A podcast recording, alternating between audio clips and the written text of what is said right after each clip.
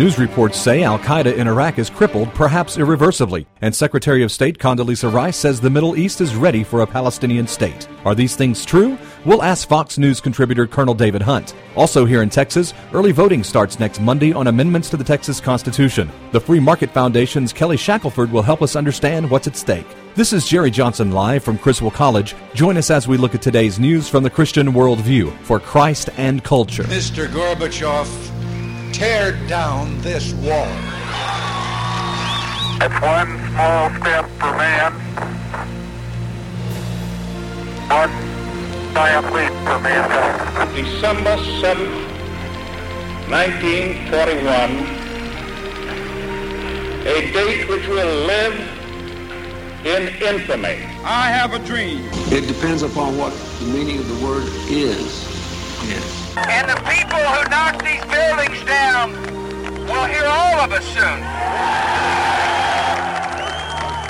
We will not tire, we will not falter, and we will not fail. Welcome to Jerry Johnson Live. For the next hour, this is your place for relevant discussion of topics in the news and in our culture from a Christian perspective. Your host is Dr. Jerry Johnson, president of Criswell College and Criswell Communications. Later in the show, we'll open the toll free lines for your questions and comments. You may also email us at talk at jerryjohnsonlive.com. Now, here's your host, Dr. Jerry Johnson. This is going to be a serious and substantive conference that will advance the cause of the establishment of a Palestinian state. We frankly have better things to do than invite people to uh, Annapolis for photo op. That's Secretary of State Condoleezza Rice, and she is talking about now being the time for a Palestinian state. She's looking for some kind of a solution. Here she is again. The President has decided to make this one of the highest priorities of his administration and of his time in office means that he is absolutely serious about moving this issue forward and moving it as rapidly as possible to conclusion. All right, so Condoleezza Rice pressing for the president the case for a Palestinian state. But here's Pat Robertson. He's believing that a withdrawal from East Jerusalem and the West Bank would ultimately turn those areas over to Hamas militants. They want to destroy Israel. And um, to think you could make peace under those terms is just insane.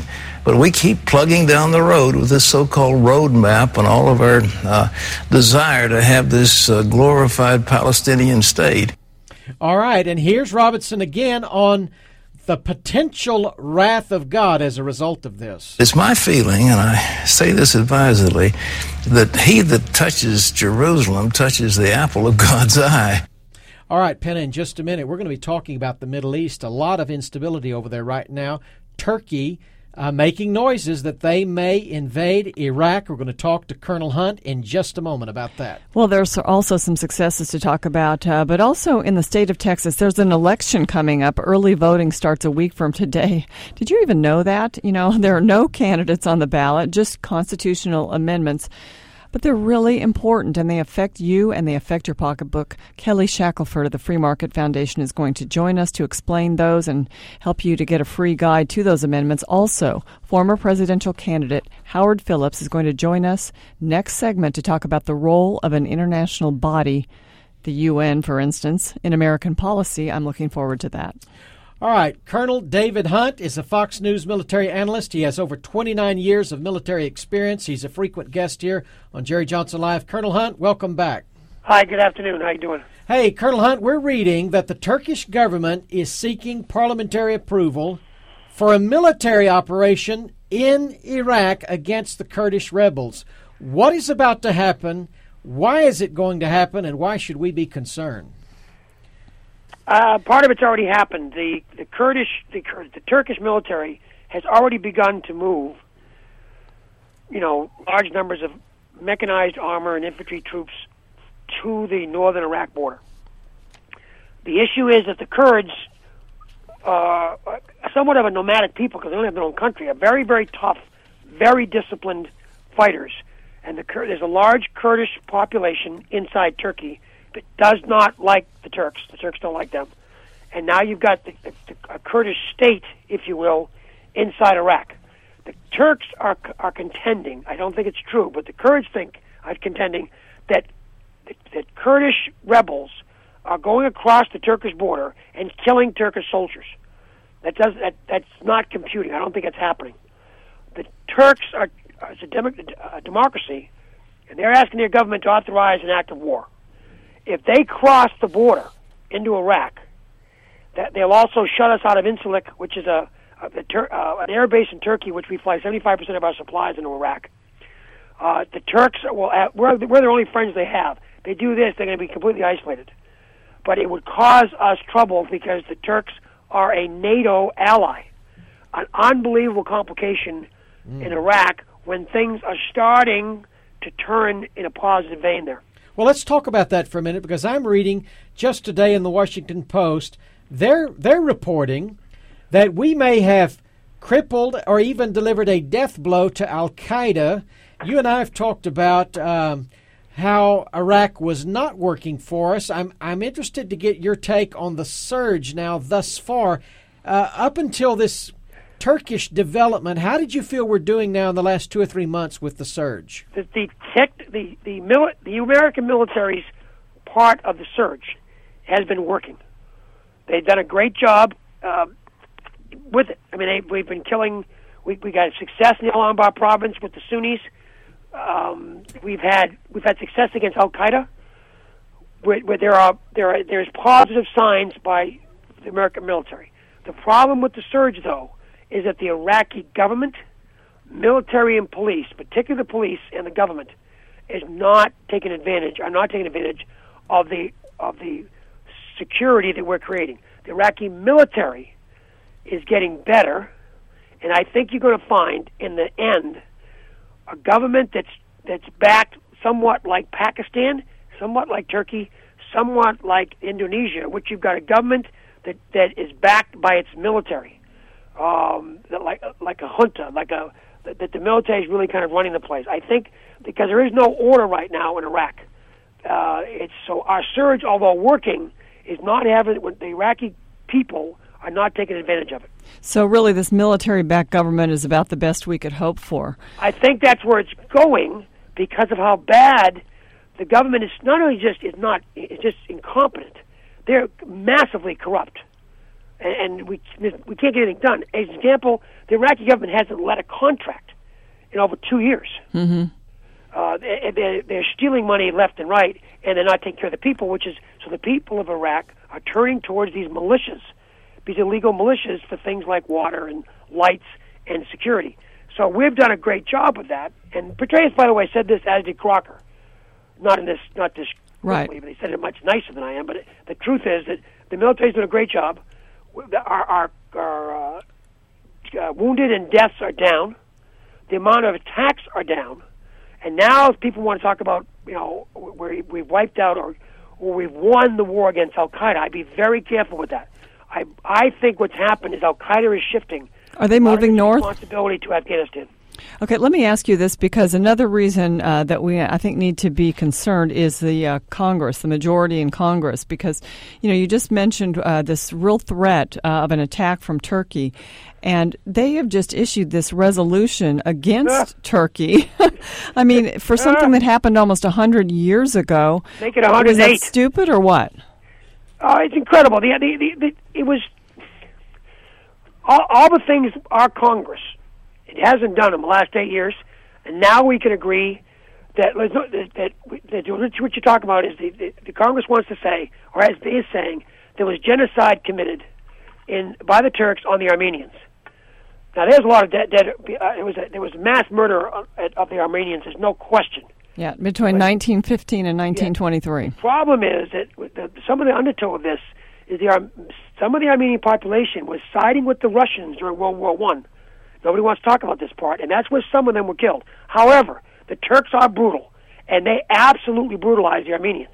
But who? Ca- I mean, why go back to this? I don't think I care about about this. I don't, and it's a terrible timing the Turkish relationship with us is tenuous. They is this a way to undermine uh, our war effort because they're not being successful in Congress in pulling the funding? I, I hope it's not that, that, that deceitful, but it's possible. Because the Turks weren't though very helpful at the beginning of the war. They wouldn't let the Fourth ID come in through Turkey, if you remember, but they have been lately. If the Turks kick us out of the air base in Turkey, that will hurt us. Mm-hmm. If they come across the border in Iraq, that's an act of war. And the problem with that is that we're going to get in a gun battle with the Turkish military, who are NATO allies. I don't think the Armenian thing is pushing it as much as I do the Kurds, but it is absolutely unhelp, not helpful and meaningless. Meaningless uh, when you when you look at um, what's happening else in the world. To declare this genocide, it was mass murder, was terrible. This many years later doesn't make any sense. You're listening to Jerry Johnson Live. We're talking to Fox News military analyst Colonel David Hunt. He has 29 years of military experience. Colonel Hunt, do you have any thoughts today on the Secretary of State Condoleezza Rice saying now is the time to press for a Palestinian state? Do you think uh, we want to force something to happen over there right now in the Middle East? Um, no, I don't think. You, I don't. First of all, I don't think you can. I think it's too little, too late. I think the, the Palestinian Israeli issue is, is serious. I think Olmert, the current Israeli, the Israeli government for the last 20 years has has been open to some kind of settlement. We almost had one in the Clinton administration. Right. If it wasn't for Arafat, you know, blocking it, I believe that it's at the heart of much of our trouble in the Middle East, and it's got to be solved. And I think it can be solved peaceably. I I'm surprised that they did this this late. I think they're desperate. The administration is desperate for this. I don't. I don't. First of all, it can't be forced. By the way, the Palestinians are in are being run by Hamas. They voted Hamas into their government. Hamas is a terrorist organization directly answering to Iran. So I, there's no way that the American government is going to force an Iranian supported government called Hamas in Palestine to do anything. Well, it's quite a mix in the Middle East. Colonel Hunt, mm-hmm. thank you for being with us. We hope to have you back soon. Thank you. Take care, guys. All right, Penna, this is really uh, becoming a tinderbox because you've got um, the president, through Condoleezza Rice, really saying, now is the time we're going to make something happen in Jerusalem. I can remember President Bush's father who said, Jerusalem should never be a dis- divided city. And yet, uh, there's been a lot of talk about actually dividing Jerusalem. And now, this week, we have this uh, Annapolis East Peace Summit coming up, and Rice is talking about a Palestinian state and how this is going to be a legacy of the Bush administration. That's what they're pushing for. Well, you got Pat Robertson saying, look, um, this is the Holy Land. This is the land that God gave to the Jewish people. And if we try to force something, uh, you know, Pat Robertson went so far as to say that Sharon was being judged by God uh, in his illness for giving up land. We talked about that some time ago on this program. But uh, um, regardless of what people think of that, to me, it's an amazing time for us to, to press for something. As Colonel Hunt mentions, the Hamas government, the Hamas movement, in Palestine is financed and funded by the Iranians. We're just strengthening the Iranian position if we do this right now at this time. And um, we've got our own troubles now with our NATO ally Turkey invading, possibly invading Iraq. Well, we're going to stay tuned to this and uh, keep you updated and uh, we really do want to know what you think really about the Holy Land, the Promised Land. And perhaps later on the program we can open up the lines and talk about this concept of Israel and Jerusalem. Does that belong to uh, Jews today? We know that God promised this to the Jews in the Old Testament, but uh, is this still a promise that is binding today? So we ought to talk about that later on in the program. But coming up, we're going to get an update on the Medellin case, the North American alliance between Canada, America, the United States, that is, and Mexico, and the Law of the Sea Treaty. All of these things are tied together into worldwide government, the United Nations. Is our sovereignty being threatened? We're going to talk to Howard Phillips about that and more when we come back. It's Jerry Johnson Live with Penna Dexter. We'll be right back.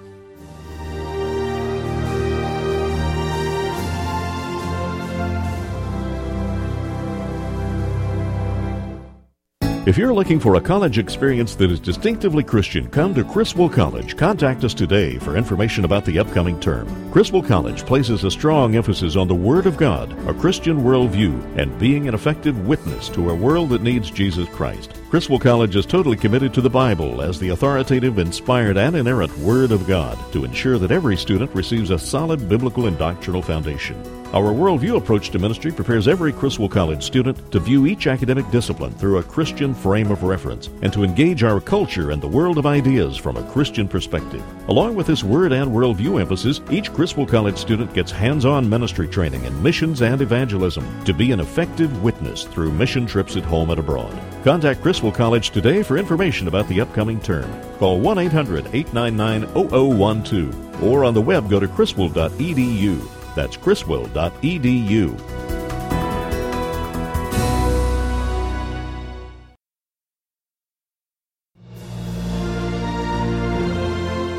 You're listening to Jerry Johnson Live. Now, here's your host, Dr. Jerry Johnson, president of Criswell College and Criswell Communications. Uh, well, uh, what I don't understand is uh, with this court case is what part of illegal do people not understand?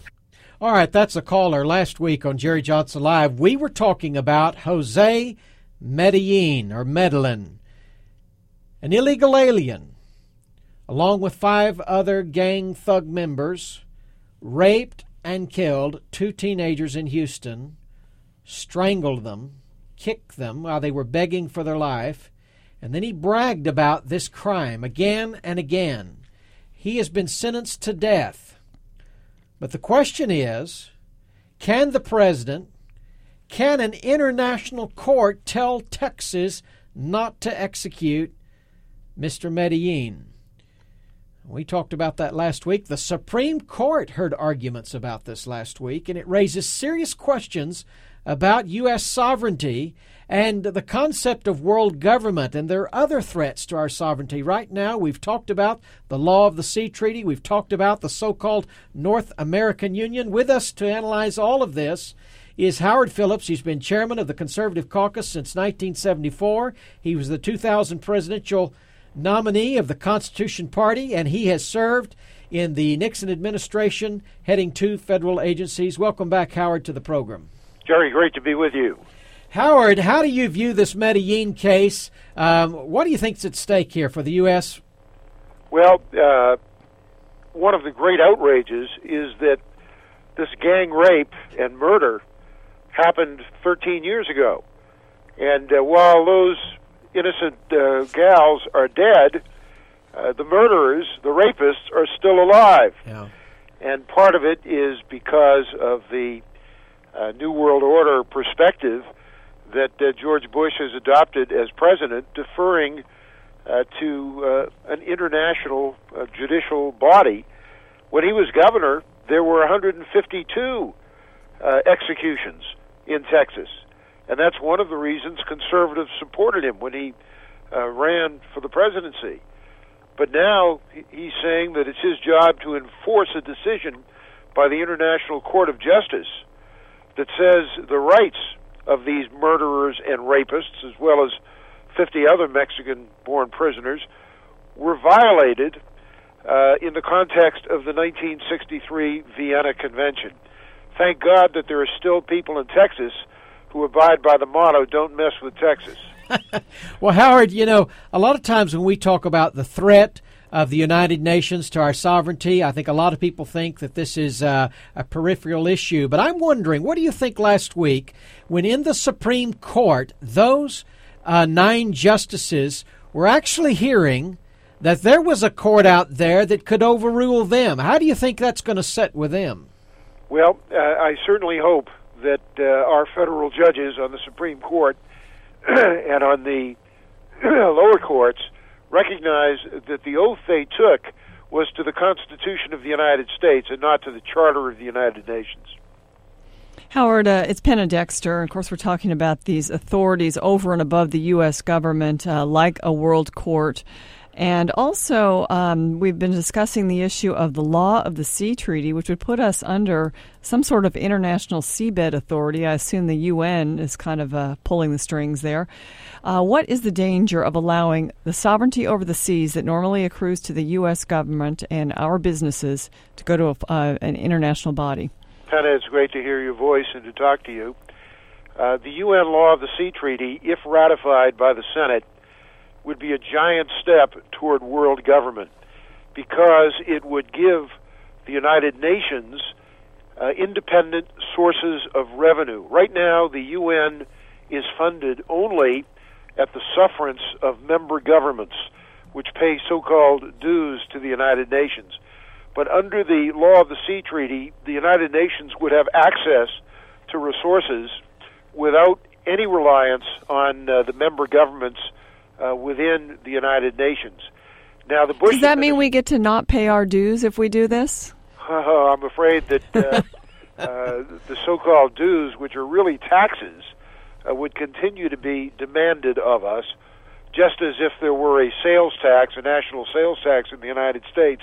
My hunch is that we'd uh, still uh, have an income tax mm-hmm. Uh, levied upon us. But, so it's an income tax and a sales tax. Yeah, that's why I'm opposed to the so-called fair tax, uh, which Mike Huckabee is pushing, as are some others. But you know, the uh, uh, reason the Bush administration has prevailed upon the Navy and the Coast Guard to uh, urge ratification of the treaty is because beginning with Dick Cheney's tenure as defense secretary under the first President Bush, our Navy has been cut in half. Uh, thanks to uh, John Lehman and Jim Webb, when they were Navy secretaries under Ronald Reagan, our Navy uh, was up to nearly 600 ships. Now it's down to somewhere in the mid 200s. And uh, th- one of the key people in the Navy said recently that we're on our way down to 150 ships, and the Communist Chinese are on the way up to 600. So is this why the Bush administration is pushing this treaty now? I think that's a big reason for it. You know, a few years ago, when Bill Clinton's uh, chief of naval operations was still a Bush administration holdover, as he had been for five years into the Bush administration, uh, he scoffed at the idea that there was any problem with uh, communist China. And uh, during his tenure, out of our huge defense budget, and I'm all for defense spending, only $11 billion went for the Navy. Fortunately, there's been a shift uh, at the top of the Navy, and things are getting better, but we have to spend more money building the Navy. It is absolutely crucial uh, to our ability to keep open the sea lanes of communication and supply.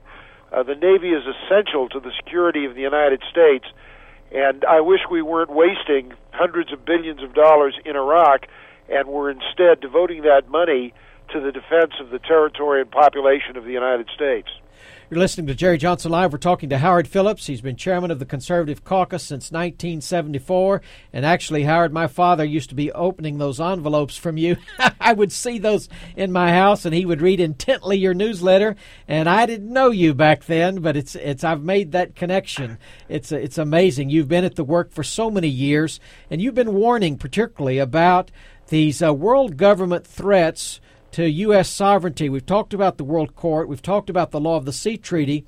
I want to ask you this. Uh, the North American Union, so called, between Canada, the United States, and Mexico, where are we right now? What is the threat right now? Well, let me just uh, do a brief commercial and say that one of the greatest honors ever paid me was at a meeting uh, sponsored by the Hudson Institute, at which Robert Pastor of the Council on Foreign Relations spoke and said if it weren't for Howard Phillips and Lou Dobbs, people wouldn't be worrying about wow. the North American Union. Yeah. So he I was trying to make that an insult, wasn't he? yeah, a badge I, of I, honor. Please say it again, Mr. Pastor. But uh, no, they, this is a scheme which the Bush administration has been advancing since its inception. Uh, it was interesting that the other night on Larry King Live, Vicente Fox, the former president of Mexico, acknowledged that down the road they look forward to having an Amero uh, analogous to the euro, which wow. would replace the Mexican peso, the ca- Canadian dollar, the U.S. dollar. The the Bush strategy is to do all of this without legislative approval, based on a very arcane stretch interpreting uh, executive authority uh, under what legislation I, I know not. And uh, the the good news is that whenever this has come up in Congress, we've won. Duncan Hunter uh, introduced legis- an amendment on July 24 to prevent the use of uh, any Department of Transportation money uh, to advance the Security and Prosperity Partnership and the NAFTA Superhighway, and it passed 300 and something to about 60 or 70 That's votes. good. It was aided by Democrat Marcy Kaptur. At the last minute, the Bushies tried to slip into uh, the McCain Kennedy Bush uh, immigration deform bill language uh, authorizing the SPP, and when the immigration bill went down, so did that uh, stab at securing uh, legislative approval of what they're doing. Where do we stand? Well, uh, the Bush administration is doing everything they can to advance this and all of its components. You know, as you know, in Texas, the legislature has been very skeptical of the Trans Texas Corridor, and they voted to delay it for a couple of years. And then the Bush administration jumped in and said, uh, unless you proceed with the NAFTA superhighway, we're going to cut off all of the money going to Texas Wow. from the Federal Highway Administration. Well, frankly, I think Texas would be better off without federal money, but nonetheless, it shows the uh, fact that uh, the Bush administration is doing everything it can it can uh, to pressure states and uh, localities into uh, accepting uh, their New World Order agenda.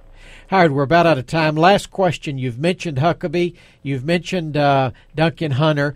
Who is, if you had to pick the current crop of the Republican candidates, who's your favorite top choice right now? Well, of course, uh, none of them is perfect, uh, and the Constitution Party will have a nominee. Uh, Ron Paul probably comes closest to my own thinking, uh, particularly on uh, constitutional domestic issues, and uh, as with me, he's a non-interventionist. But let me also say that I have a very high regard for Duncan Hunter. Uh, he's got the best record in Congress against abortion, the best record on immigration and border control, the best record on immigration uh, and uh, on trade, on Red China, uh, the best record on building up our uh, defenses as a country and on other issues as well. So I'd say that, without any disrespect to Tom Tancredo, uh, the two standouts in the Republican field are Ron Paul and uh, Duncan Hunter. Huckabee uh, is not a conservative. He's a liberal. He raised taxes. He raised spending. Uh, he pandered to the African American debate crowd, saying he favored uh, voting rights in Congress for D.C., even though the Constitution says only states could do that. As governor of Arkansas, he greatly expanded the bureaucracy in that state. Hey, Howard, I'm out Wow, of you're a time. wealth of information. I have to go. We'll have you back for analysis of all the candidates. Howard Phillips, thank you so much. Thank you, my friends. Penna and Jerry Great. All right, elections coming up. We talk to Kelly Shackelford next.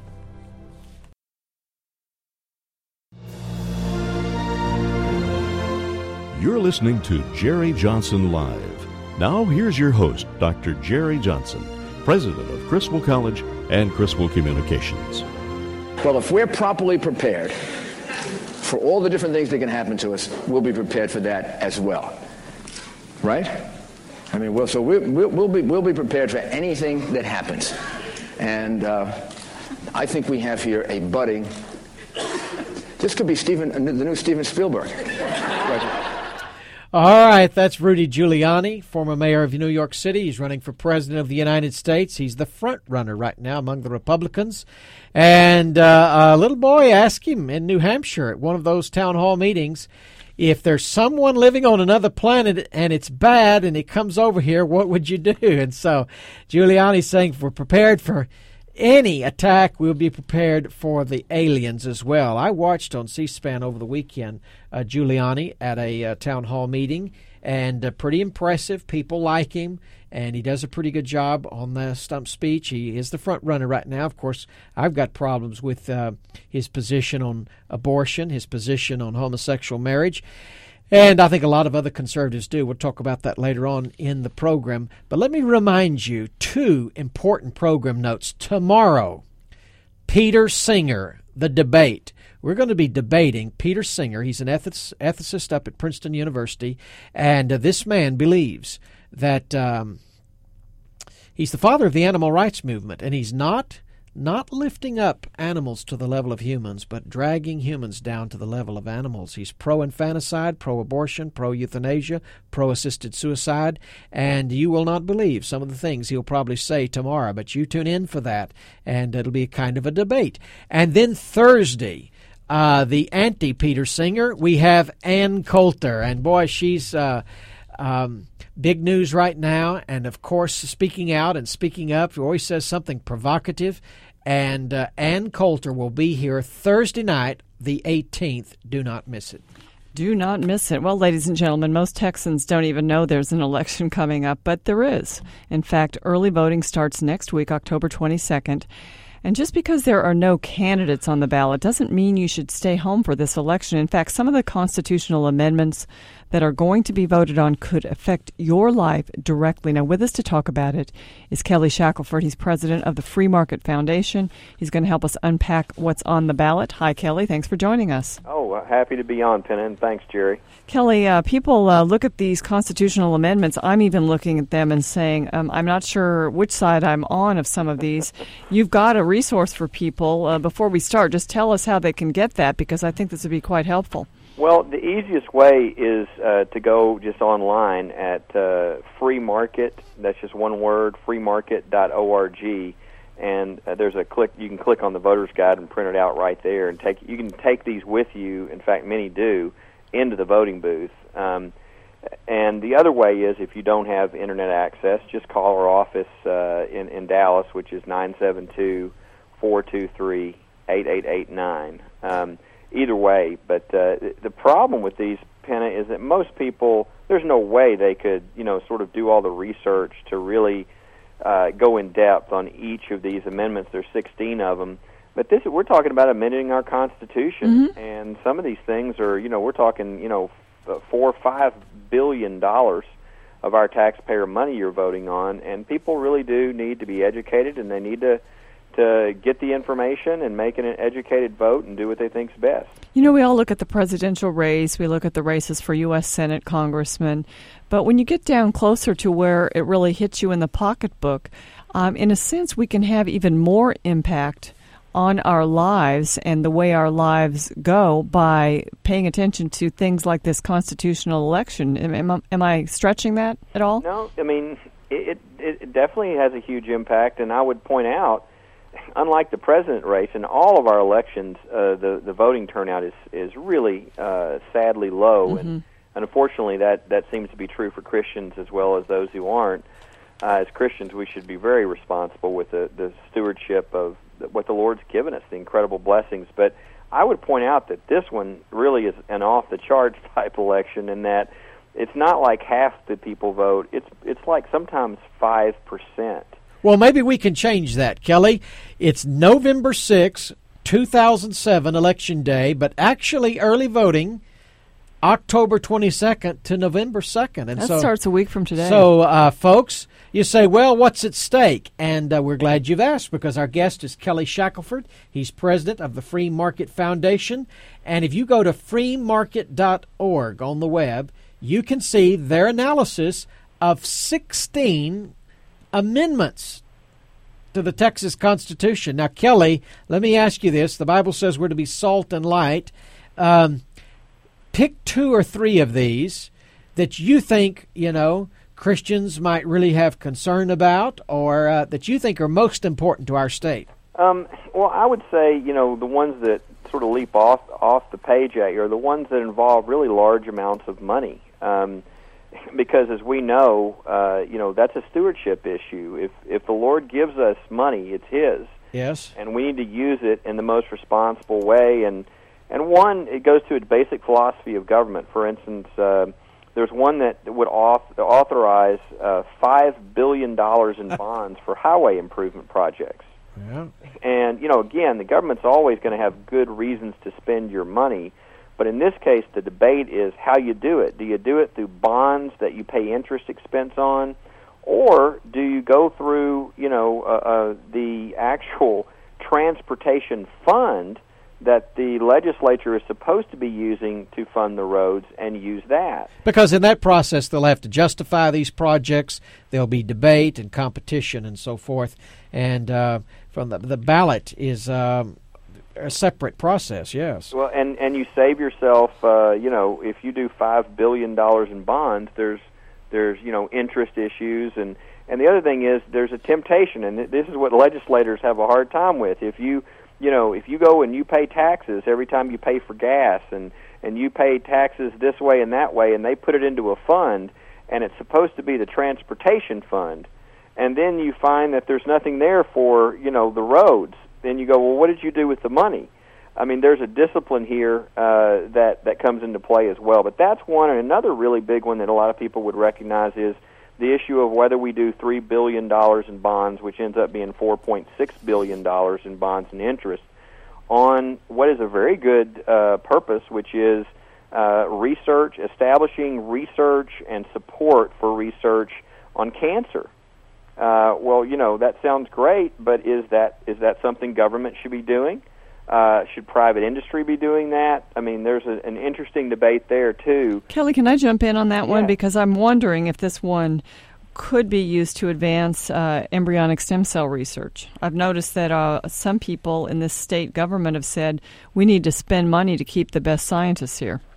Well, that yeah, and that that's a concern, and that's something that we haven't decided in Texas. We, you know, we've never we've had that debate each time. There have been embryonic stem cell. Uh, research, you know, bills to stop it. For instance, I mean, locally in the area, Ken Paxton had a bill mm-hmm. that would really prohibit us from using taxpayer money uh, to essentially clone, human clone, and then kill uh, in order to use that embryonic stem cell type research. Did that pass? Yeah, well, it didn't. Uh, so w- there is no restriction right now in Texas, and so this is something that again will have to be fought out over the legislature. So you know those kinds of issues could come into play, but certainly you know the big issue of uh, I mean the way it reads, this is Proposition 15, uh, is you know it would establish the Cancer Prevention and Research Institute. And I, I should explain when people do go and look at our uh, voters' guides, Penna and Jerry, we don't take a position on any of these. We we do our, our level best to get the best arguments each side can present we even call the people on each side and say, "Look, here's what we've got. Are we missing anything?" Because we want to really empower people to have the best information, so then they could go in and vote what they feel is right and what you know what they feel is you know best for Texas. Well, that's right, Kelly. I'm looking at your guide right now, and you have a summary, and then you have arguments for and arguments against, so people can uh, make up their own mind. Again, that's freemarket.org. Kelly Shackelford, president of the Free Market Foundation, thank you for being with us today. I thank you guys. All right. Well, uh, we've been talking about elections, and it's it's just amazing. We can't talk about any subject without uh, the president coming up. We cannot talk about any subject without uh, the presidential race coming up. And we've heard the name Giuliani today. We've heard the name Hunter today. We've heard the name Mike Huckabee today. And I actually just want to open up the phone lines right now and allow people to call. We're going to be talking about some other items in the news. But you've heard someone talk about Ron Paul today, someone that we turn to for counsel time and time again. That's Howard Phillips. And he says, Hey, I favor Ron Paul right now. And uh, that's a fascinating choice. And uh, the number is 800 881 9270. 800 881 9270. If you listen to the news at the break, you hear that Mike Huckabee is sort of complaining. He's the um, former governor of Arkansas, and he's a former pastor and he's complaining that Christian leaders are not backing him in his campaign. And he says that they love power over principle, and they agree with him on principle, but uh, they don't think he can win. And he quoted the scripture. You know, what about the man who gains his own, gains the whole world and loses his own soul? And you know, I think Penn, I, we've had Mike Huckabee on this mm-hmm. program twice, and we kind of like him. He's a likable guy. But I, I hear a lot of people that have principled objections to Mike Huckabee. They object to him because he is announcing a lot of social programs that are going to cost a lot of money. Government's going to keep giving, getting bigger and bigger and bigger if Mike Huckabee is elected. What about his fair tax? Uh, Howard Phillips talked about that. So we want to know what you think. The number is 800 881 9270. 800 881 9270. Call us about Thompson, Hunter, Huckabee, Giuliani. 800 881 9270. And we're going to think again what Pat Robertson said. We're going to think about the Holy Land, Israel, Jerusalem. Who should have it? The Jews or the Palestinians? What does the Bible say? This is Jerry Johnson Live with Penna Dexter. We'll be right back and take your calls. If you're looking for a college experience that is distinctively Christian, come to Criswell College. Contact us today for information about the upcoming term. Criswell College places a strong emphasis on the Word of God, a Christian worldview, and being an effective witness to a world that needs Jesus Christ. Criswell College is totally committed to the Bible as the authoritative, inspired, and inerrant Word of God to ensure that every student receives a solid biblical and doctrinal foundation. Our worldview approach to ministry prepares every Criswell College student to view each academic discipline through a Christian frame of reference and to engage our culture and the world of ideas from a Christian perspective. Along with this word and worldview emphasis, each Criswell College student gets hands on ministry training in missions and evangelism to be an effective witness through mission trips at home and abroad. Contact Criswell College today for information about the upcoming term. Call 1 800 899 0012 or on the web go to criswell.edu. That's criswell.edu.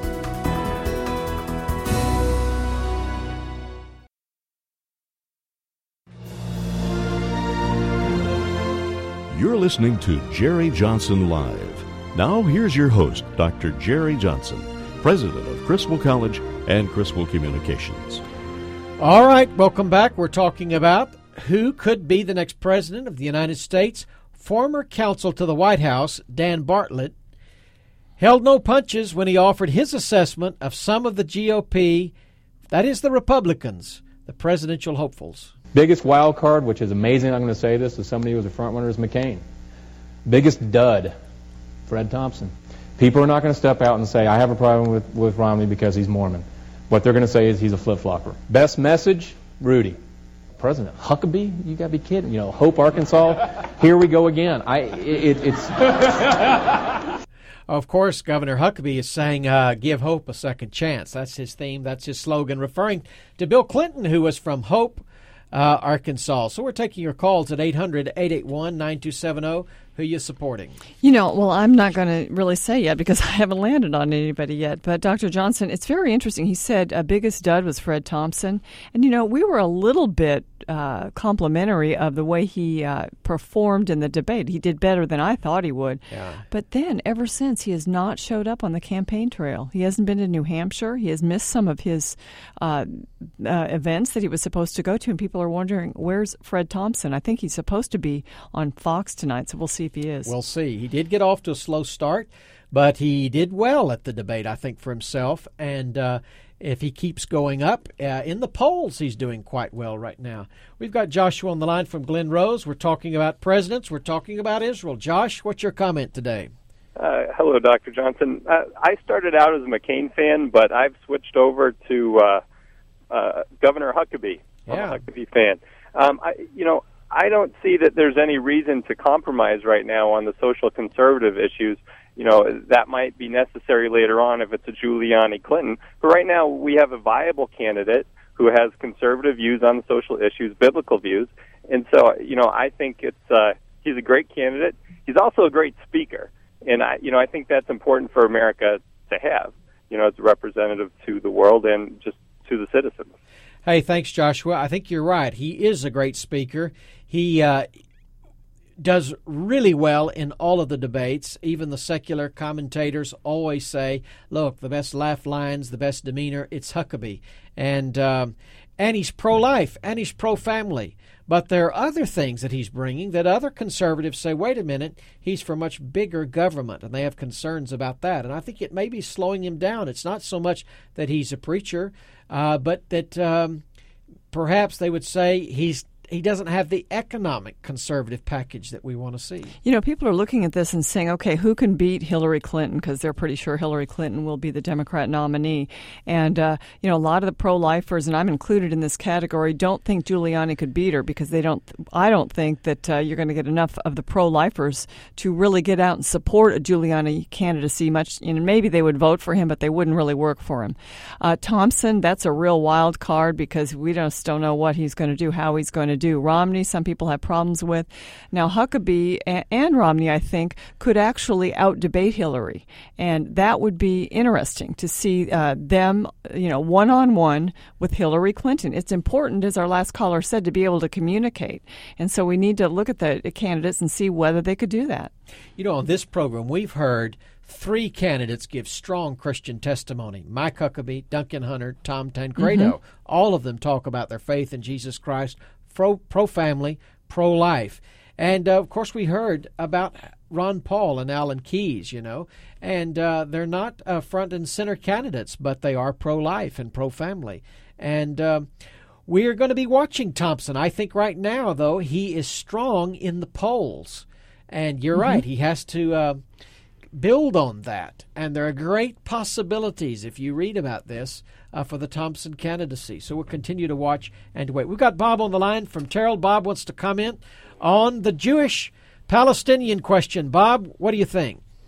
Well, the, first thing is uh, the land Palestine operates. It's not Palestinian land or it's not Israeli land. It's God's land. And uh, what's what's next for President Bush? Is he going to give the uh, the temple up to the uh, Israel as the uh, the Islamic State, and also for president, uh, I like uh, Duncan Hunter and I like Huckabee because when I look at Ron Paul, every time he speaks at the debate, it's like uh, somebody that's never had any algebra or trig, and they they walk into their uh, first class of uh, calculus. It's like the what. What's next? okay, thank you so much, Bob. Well, he has. Um, made an issue of himself at all the debates, mm-hmm. and that is he's the only one that really speaks against the war. And of course, he's just very strict on saying we can only go to war if we are attacked. Uh, invaded, and he his his point is that uh, this wasn't a country; it was a group of people. But I think um, uh, we're in a new world, and I think uh, groups of people can pose uh, a national kind of a threat today. We've seen that, and um, even more so with nuclear technology and chemical and bio- biological. But I think he is onto something to say. Look, the Congress needs to declare war, and I think we do need to to think more about that, and because uh, that is an important constitutional duty for Congress to declare war. Well, here's Pat Robertson again on the notion that we're hearing now from the White House, Condoleezza Rice, Secretary of State, and the President, that now is the time to make something happen in Israel. This whole thing, in my opinion, is quixotic. Just think what would happen if Hamas got hold of the West Bank, and they're going to do it. Okay, so here's the question. Pat Robertson is saying, look, um, you got Hamas running the Palestinian government right now, and they are bankrolled by Iran. Ahmadinejad has said, we want to imagine a world without Israel. Ahmadinejad, the president of Iran, has said, We want to imagine a world without the United States. And Pat Robertson is concerned, and I think rightly so, that legitimizing this terrorist backed government is it's the wrong thing at the wrong time and that Condoleezza Rice is simply mistaken. Now, we raised a greater question earlier, Penna, on this show, and I want to read a couple of passages of Scripture, and that is, who gets this land? And I'm going back to Genesis, Genesis chapter 12, where God says to Abram, I will make thee a great nation, I will bless thee, I will make thy name great, and thou shalt be a blessing. And I will bless them that bless thee, and curse them that curse thee, and in thee all the families of the earth shall be blessed. And we have been blessed by the Jewish people, of course. From the Jewish people came Jesus Christ. What a blessing. But then, if you go to the next chapter, the promise is more specific. The Lord said to Abram, after Lot was separated from him, Lift up your eyes, look from the place where you are, north, south, east, and west, for all the land which you see, to you I will give it, and to your seed forever. Forever is a long time, and this promise is repeated again and again, even more specifically with rivers and oceans uh, later on in the Old Testament. Israel has only possessed that land in relationship to their faithfulness or unfaithfulness to God throughout the Old Testament. But nevertheless, they have a, a title to it, I believe, according to God's Word, and we're asking for trouble if we give that land to the terrorist. This is Jerry Johnson Live, Peter Singer on tomorrow, and Coulter Thursday. You've been listening to Jerry Johnson Live, a Christian Worldview radio show. Join Dr. Jerry Johnson, president of Criswell College and Criswell Communications, Monday through Friday at 5 p.m. for an hour of relevant discussion of news and culture from a Christian perspective.